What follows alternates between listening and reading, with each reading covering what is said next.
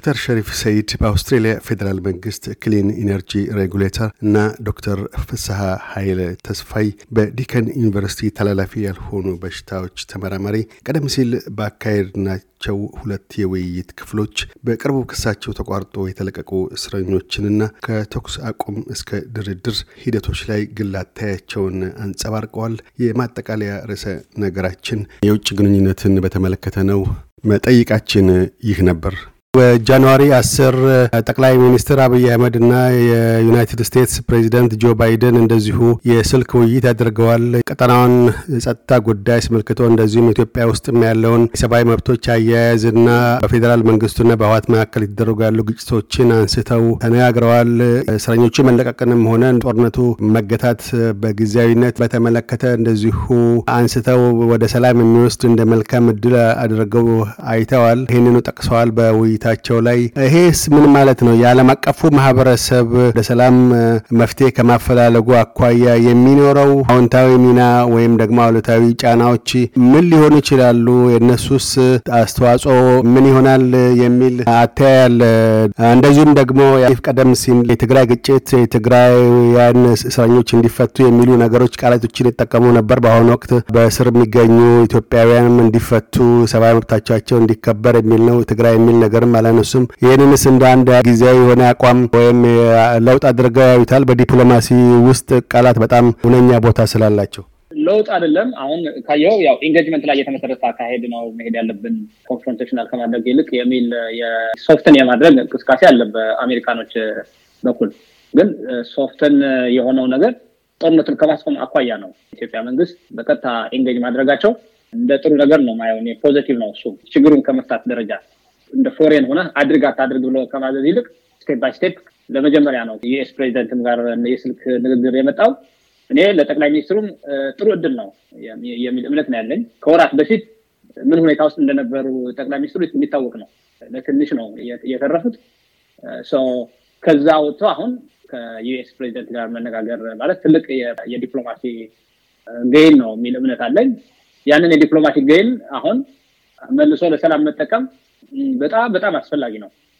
ለሰላም መጠቀም ማለት more እስረኞችን መፍታት፣ more የ national dialogue ኡን enhance ማድረግ፣ ትግራይ ውስጥ እየተደረገ ያለውን የአየር ድብደባ ማስቆም፣ ወደ ትክክለኛ የሰላም ንግግር ማምጣት። ተቃውሞዎች አሉ። አሁን ይሄ የተለያዩ ተቃውሞ የሚያነሱ ሰዎች አሉ።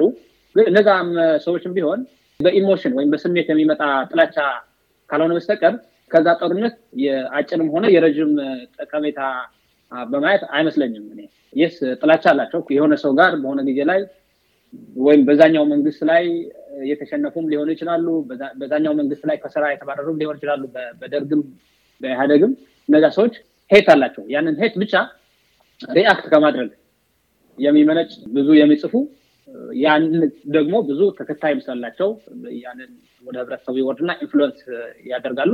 እነሱ በእነሱ በኩል ተቃውሞ እያጋጠማቸው ነው። ግን ዞሮ ዞሮ መጨረሻ ሂዶ ሂዶ ሰላም ነው የሚያሸንፈው። አብዛኛው ዘዴ ሰላም ነው የሚያሸንፈው። የኢትዮጵያ መንግስትም አሁን ተመልሶ ጦርነት ውስጥ ቢገባ የሚደርስበትን የዲፕሎማሲ እና የፖለቲካ ጫና ግልጽ ነው። ጦርነቱ ቢያስቀጥል ማለት ነው። የነበረውም ሁኔታ ባለፈው አንድ አመት እናውቀዋለን። የሀገሪቱ ኢኮኖሚውም impact የሚደረገው ወይም ተጽዕኖ የሚያድርበት ከዲፕሎማሲው አንጻር ነው። የንግድ ሁኔታው፣ የእርዳታ የአበዳሪ አካላት እንዳለ እነዛን እንትኖች የተያያዙ ስለሆኑ ኢኮኖሚውም በዛም ልክ አሁን የመጨረሻው ደረጃ ነው ያለው። ስለዚህ ከነዚህ አንጻር አሁን ከ US መንግስት እየሄደ ያለው engagement እኔ positive ነው ከነበረው መሰዳደብ፣ የጦርነት አዝማሚያ፣ የምን አዝማሚያ አንዱ በጠቅላይ ሚኒስትሩን confidence እያሳደሩ ለሰላም ተጨማሪ encouragement ሊሆን ይችላል የሚል እምነት አለኝ። ከነዛ አሁን ጦርነት ብቻ ነው መፍትሄው ብለው ከሚያምኑ ሰዎችም ራሳቸውን ለይቶ እንዲያዩ ያግዛቸዋል የሚል እምነት አለኝ። ከዛ ራሳቸው ለይቶ ካዩ በኋላ የሀገሪቱ መከራ ባጭሩ እንዲያጥርና ህዝቦች ከጦርነት ከመጠፋፋት፣ ከ tox ከምናምን ወጥተው የሰላም፣ የትምህርት፣ የልማት ሀሳቦች እንዲመጡ ያግዛል የሚል እምነት ነው ያለኝ አሁን አካሄዱን እና አጠቃላይ ከሰላም ከማምጣት አንጻር ጥሩ ነገር ነው። confidence building ነው። በአካባቢውም በእሳቸውም ዙሪያ ብዙ ተጽዕኖ የሚያሳድሩባቸው ሰዎች አሉ። እነዛን ሰዎች ከነዛ ሰዎች እንዲላቀቁ ያግዛቸዋል የሚል እምነት ያለኝ እና በእኔ በኩል ጥሩ ነገር ነው የምነት አለኝ። ዶክተር ሸሪፍስ የሁለቱን ሀገራት መሪዎች የዩናይትድ ስቴትስ ፕሬዚደንት ጆ ባይደን እና ጠቅላይ ሚኒስትር አብይ አህመድን የስልክ ውይይት በምን መልክ አይተውታል? በተለይ ከሰላሙ ሂደትም አኳያ ሆነ ምጣኔ ሀብትም ሆነ በዲፕሎማሲያዊ ግንኙነቶች አኳያ ሻክሮ ያለው ሁኔታ ከማለሳለሱ ምናልባትም ከማሻሻሉ አኳያ ቅድም ዶክተር ፍሳ እንዳነሱት ምን አይነት አስተዋጽኦ ይኖረዋል ይላሉ ጅማሮ? በዚህ ላይ የእኔ አተያይ ከዶክተር ፍስሐ ትንሽ ለየት ይላል። አዲሱ ከአሜሪካ ጋር የሚታየው መቀራረብ የሚመስል ነገር ወይም የጆ ባይደን ጋር የተደረገው ንግግር እኔ የማይበት ምንድን ነው አሜሪካ ኮርነርድ ሆና ጣብቅኝ ውስጥ ገብታ ተሸንፋ፣ በእኔ አመለካከት ተሸንፋ ፖሊሲ ለውጥ ለማድረግ የማርያም መንገድ ሰጡኝ ብላ የመጣችበት አካሄድ ነው። እንዴት እንደሆነ ላብራራ።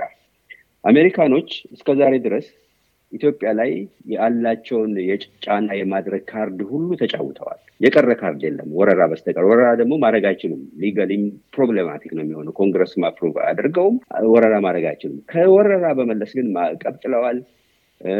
አገሮችን አሳድመውብናል። እርዳታ ድርጅቶች እንዳይሰጡን አድርገዋል። ብድር እንዳናገኝ አድርገዋል። ህወሀትን የኢትዮጵያን የጦር አስተላለፍ satellite information እየሰጡ ረድተዋል። ያላደረጉት ነገር ካርዶቻቸውን ሁሉ ተጫውተው ጨርሰዋል። በሌላ በኩል ደግሞ ኢትዮጵያ እየጠነከረች ነው የወጣችው። ያም ሆኖ ደግሞ ያንን ጫና ተቋቁማ ሌሎች ወዳጆችን አፍርታለች። militarily ወታደሯን እንደ አዲስ ገንብታ የህወሀትን ጦር ሁለት ሳምንት ባልሞላ ጊዜ ነው ከደብረ ሲና የትግራይ ድንበር ድረስ የነዳችው። መዓት መዓት ድሎችን አስቆጥረው militarily strong ነው ወጥተናል። አዳዲስ መሳሪያዎች ታጥቋል የኢትዮጵያ መንግስት አዳዲስ ወዳጆች አፍርቷል። የአፍሪካ ሀገራት ከጎኑ ቆመዋል። No More የሚባለው የ social movement እንደ ሰደድ እሳት በየቦታው እየተስፋፋ ነው። ኢትዮጵያ ደግሞ በ strength ወጥታለች። in the mean የእነ ቻይና involvement በዛ አካባቢ እየጨመረ መምጣቱ አሜሪካን ስጋት ውስጥ ከቶታል። ኢትዮጵያን የሚያህል ትልቅ ሀገር ከ Horn of Africa ላይ ትልቅ influence ያላት ሀገር ማጣት ማለት ለአሜሪካ ትልቅ ኪሳራ ነው። ይሄ እንግዲህ በወዳጆቿ እንደነ ኤምሬትስ እና ኬንያ በመሰሉ እዛ አካባቢ ባሉ ወዳጆቿ ልክ አይደላችሁም ተብለውም ተጎትጉተዋል። ከዚህ ሁሉ በኋላ ነው አሜሪካኖቹ የፖሊሲ ለውጥ የሚመስል ነገር እያደረጉ ያሉት። የዛ የኢትዮጵያ በ strength የመውጣት ውጤት እንጂ አሜሪካ የማዘን ነገር አይደለም። ስለዚህ አሁን ከዚህ በኋላ ነው የምጠብቀው ምንድን ነው አሜሪካኖቹ በኢትዮጵያ ላይ ጫና አያደርጉም። ይሄ የቀድሞውን አይነት ጫና አያደርጉም። ማዕቀብ የመጣል ማሳደብ የመሳሰለውን ነገሮች ጫና አያደርጉም። admit አድርገዋል። ያው እንዳልሰራላቸው የፖሊሲ shift አድርገዋል። ይሄ ለሰላም ይጠቅማል ወይ? እጅግ በጣም ይጠቅማል። ምንም ጥያቄ የለውም። because የኢትዮጵያ መንግስት ሰላምን በተወያያል።